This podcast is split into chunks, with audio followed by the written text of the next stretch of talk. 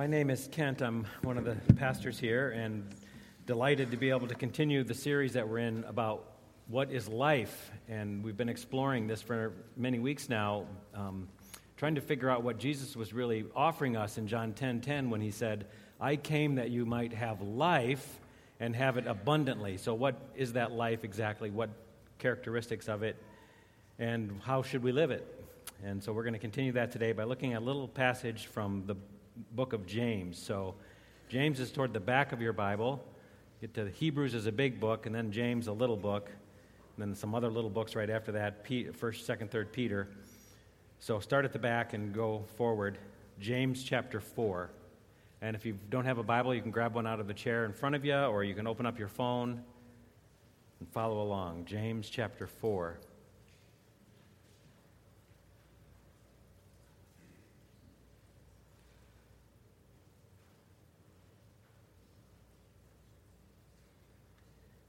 James chapter 4, and I'm going to start reading at verse 13. But before I read it, I want to offer you this prayer The Lord be with you. James 4:13. Now listen, you who say, "Today or tomorrow we will go to this or that city, spend a year there, carry on business and make money." Why, you do not even know what will happen tomorrow. What is your life? You are a mist that appears for a little while and then vanishes. Instead, you ought to say, If it is the Lord's will, we will live and do this or that. As it is, you boast in your arrogant schemes. All such boasting is evil. God has wisely left us each in the dark concerning future events and even concerning the duration of life itself. This is God's word, and it's true, and we can rely on it. For a couple of years, I lived in the north suburbs of Chicago, and one thing I hated about living there was traffic. I hated traffic jams so much that I even was disgusted by the traffic reports, which, if you've ever lived around Chicago, you know come all the time. The Edens is backed up, Lake Cook to Montrose, 40 minutes, outbound, stop and go, 25 minutes. The Kennedy inbound, a parking lot, Expect long delays from lane closures 50 minutes O'Hare to downtown, outbound 30. The Eisenhower stop and go from First to Plaines, Thorndale Post Office 33 minutes, outbound to Thorndale 29. No problems on the Stevenson. Dan Ryan inbound, jammed up, outbound. Expect long delays from Circle to the 18th Street interchange, downtown, 95th 22 minutes, crews clearing an accident on the tri state, two right lanes are closed. And as soon as they start these traffic reports, I'm like, oh my gosh, life is too short for this. That's the thought I had every time I heard this. And if you've lived there, you recognize all those things. I had two thoughts. One, life is too short to sit in traffic. I had a friend actually when I lived there on the, who lived on the north side and taught school in the South Chicago and sometimes could spend four hours a day in traffic. Like, oh my gosh. I, when I sit in traffic, it's like put an IV in my arm and just drain the, the life out. That's how I feel about it. The other thing is that the traffic reporters could announce these things and like never sh- show any expression. And I'm like thinking, don't these traffic reporters ever have to sit in traffic? They never got exasperated. And the other thing that really amazed me was that they could report accidents, even serious accidents, even fatalities, and they never changed their tone. So, some man or woman left home early in the morning to head to work, probably didn't even say goodbye to their family who was still sleeping, and gets killed on the interstate, and the traffic guy mentions it with no emotion, and it only actually gets mentioned because it created a traffic jam. Life is short. And today, I want to talk about how we're supposed to live it how are we supposed to cope with this life that's short? And I'm going to suggest three ways to cope. The first one is this cherish your days. Life is short, so cherish your days. In addition to all the other ways that the Bible talks about life, it says life is a breath, a shadow, a mist, Life is like dying grass and fading flowers. Life passes quickly. Life is frail. Life is a vapor. That's how the Bible talks about it. Listen to a couple examples. This is Psalm 102. Hear my prayer, O Lord. Let my cry for help come to you. Do not hide your face from me when I am in distress. Turn your ear to me when I call. Answer me quickly, for my days vanish like smoke. Life is short. Proverbs 27 1. Do not boast about tomorrow, for you do not know what a day may bring. Life is short. I could share a dozen more verses that make the same observations, but life is short, so I'm not going to do that. The older we get, it seems like the more convinced we become of this, and the less evidence I maybe need to produce about the brevity of life. Days pass more quickly.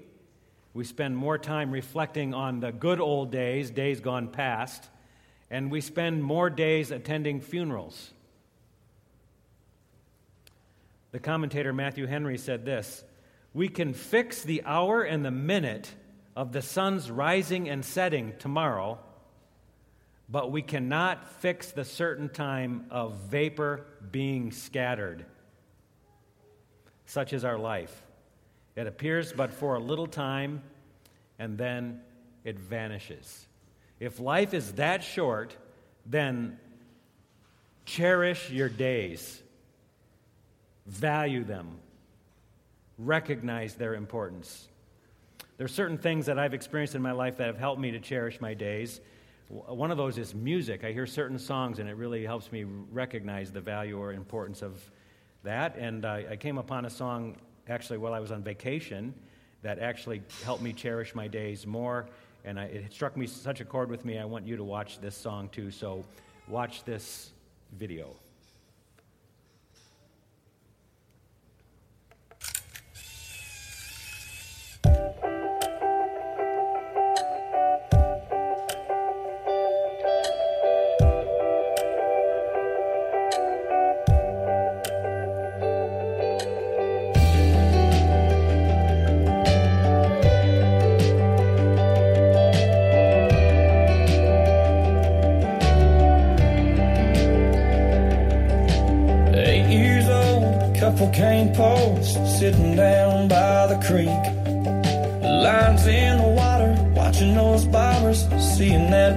Sun sink. Mama's on the porch yelling, supper's hot. Y'all come and get it. We yelled five more minutes.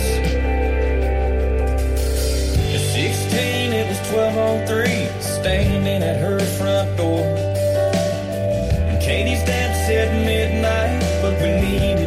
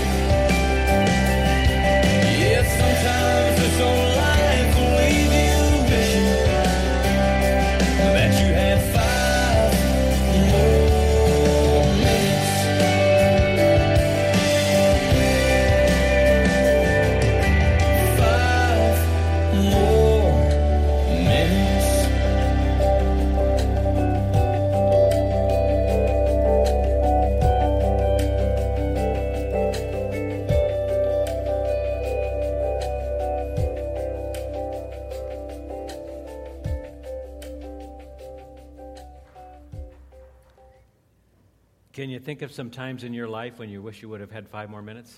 When you wish you would have had a pause button? Could just hold on a little longer? That, I think, is an image for me of how precious life is. And this is the first step, I think, to making the most of our life, the short life we have, is to cherish our days, to cherish those moments, hold on to them. That's only part of it, though. I think the next step of it then is to number your days. So we cherish them, then we number them. Now, what does that mean? Listen to what the psalmist said about that Psalm 90. Our days may come to 70 years or 80 if our strength endures, yet the best of them are but trouble and sorrow, for they quickly pass and they fly away. Teach us to number our days that we may gain a heart of wisdom. Number our days so that we may gain a heart of wisdom. Numbering our days, it seems to me, must have something to do with figuring out what matters most. What is most important? Where do we get the most out of life? And then investing in that. Back to Matthew Henry, that commentator, he said this We do not know what shall be tomorrow. We know what we intend to do, and we know what we intend to be, but a thousand things may happen to prevent us. Numbering our days says we're not going to let those things stop us. We're going to recognize what's most valuable, what's most important about our days, and we're going to appreciate that, and then we're going to pursue that, and we're not going to let anything get in the way of that. There's a Latin term that talks about this idea, and it's the phrase carpe diem. Have you heard that phrase before? I heard that first in the movie The Dead Poet Society, if you, any of you saw that years ago with Robin Williams.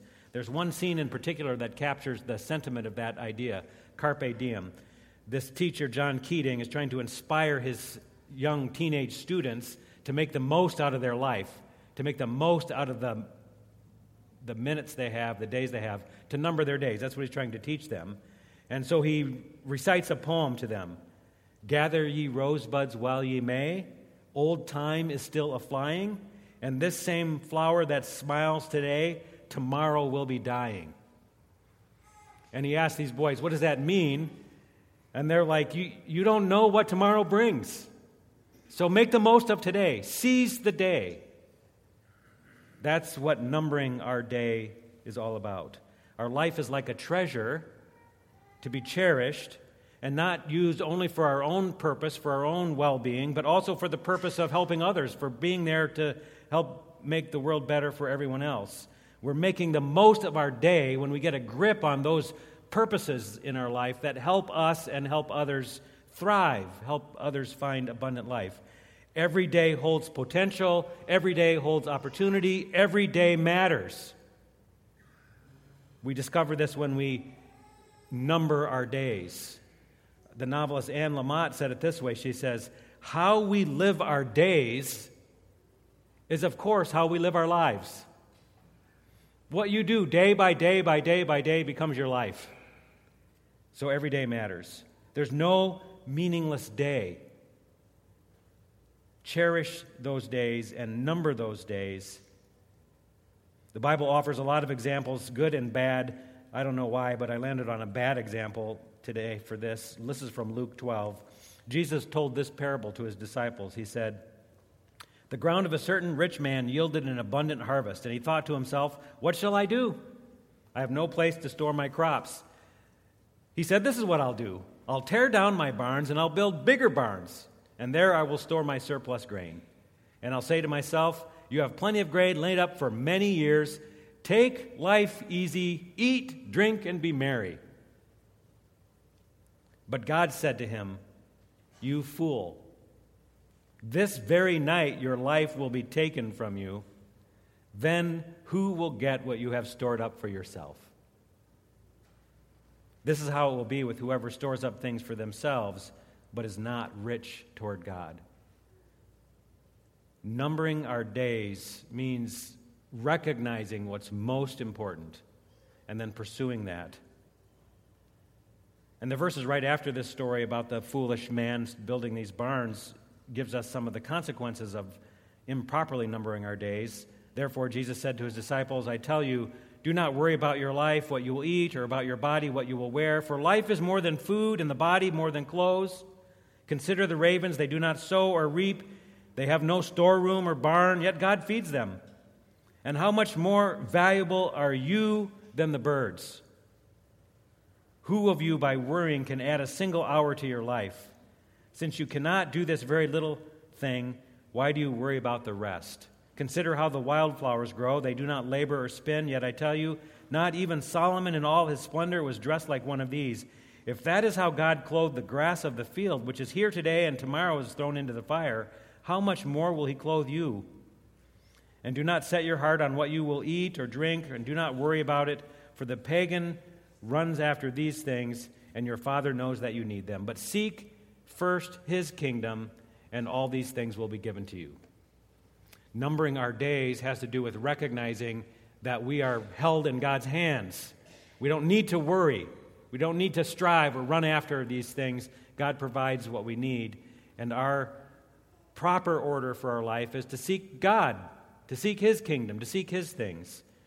Properly numbering our days means that we cherish what's most important, what's most valuable. We get that in perspective and we live that out. Life is short, so we cherish the days we have, but we also number them so that we can make the most out of them.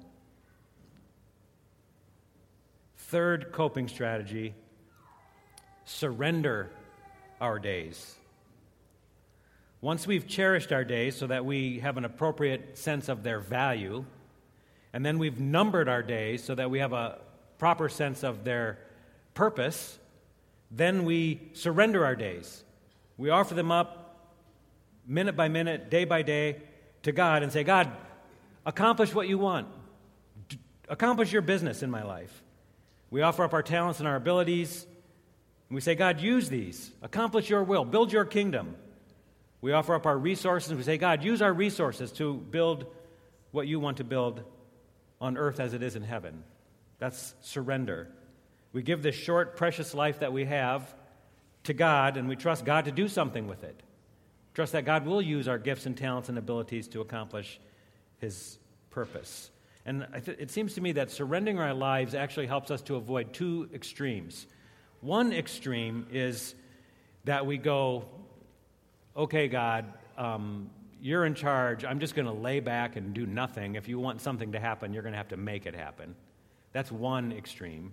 The other extreme is a kind of drivenness that says, gosh, if I don't do this, it's not going to get done. I got to I got to go.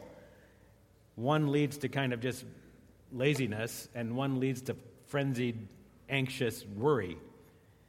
It seems like the sweet spot's probably somewhere between those two things. And we get there by surrendering our life, surrendering our days. I see both of these extremes, the kind of extreme lazy living and the extreme worry, in a family I know, the Heck family. Anybody ever watch The Middle and appreciate the, the Heck family? Well, if you don't, I'm going to tell you about one episode. This is from season three the Heck family actually is um, visiting another church. They're not happy with their current church, so they go to somebody else's church. And the pastor there is a guy named Pastor Watkins, and he stands up, and his sermon starts by sharing a conversation he had that week with Brother Darnell. And Brother Darnell is dying, and so Pastor Watkins asked him, Did you get your business done? And Brother Darnell, on his deathbed, confesses, I did not get my business done. So the pastor uses the rest of the sermon to call everyone to get their business done.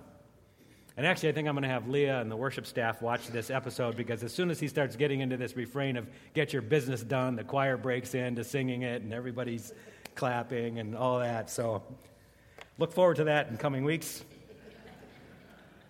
But this sermon about getting your business done ex- strikes a chord, especially with Frankie Heck.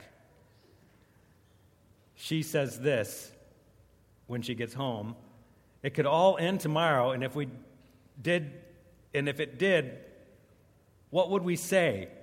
That we were getting our business done? We've been sleeping through life, hitting the snooze button. Well, rise and shine, soul. Time to throw off the covers and get out and get your business done. And then she goes, So, what's our business? And then, in classic Frankie style, she drives herself nutty trying to figure out how to get her business done trying to figure out what it is in the first place and then how to get it done. I'm going to suggest this is how we get our business done. Cherish your days. Recognize the value of every day. Every day is precious. Number your days to recognize the purpose of your life, that there's some purpose that God calls us to. And then surrender your days and say, okay, God, uh, it's not up to me to get the business done. It's up to God who holds this whole world and holds me in his hands. I surrender it to him. And when we surrender him, then I think we do see these kind of results. This is Ecclesiastes 9:10. Whatever your hand finds to do, do it with all your might.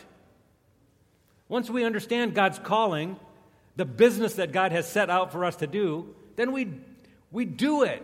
We do a good job. We, we work hard at it. We do our best. 1 Corinthians 10:31.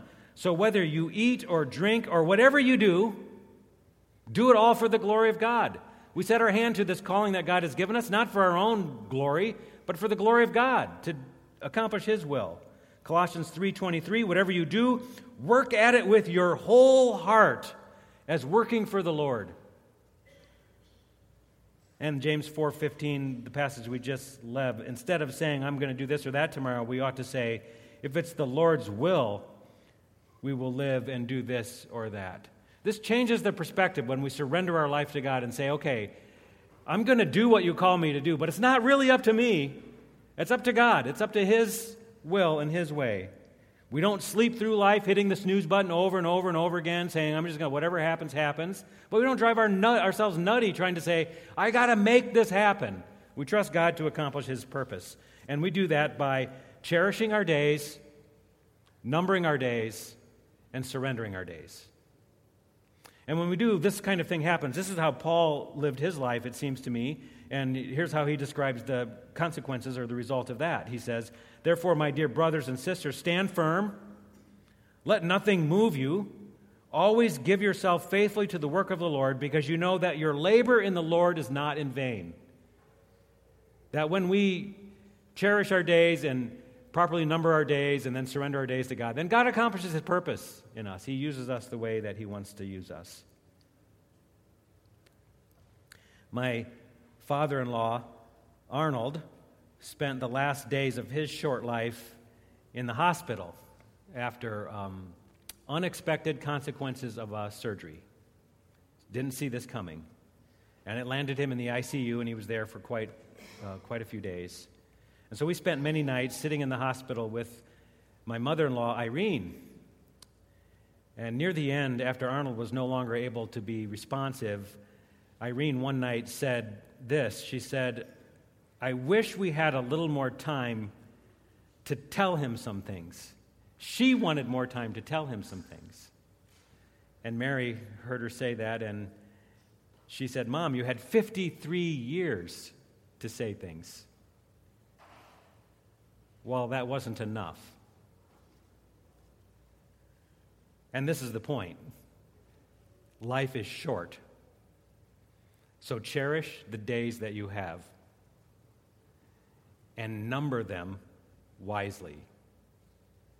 And then surrender them to God. And God will accomplish the purpose that He desires.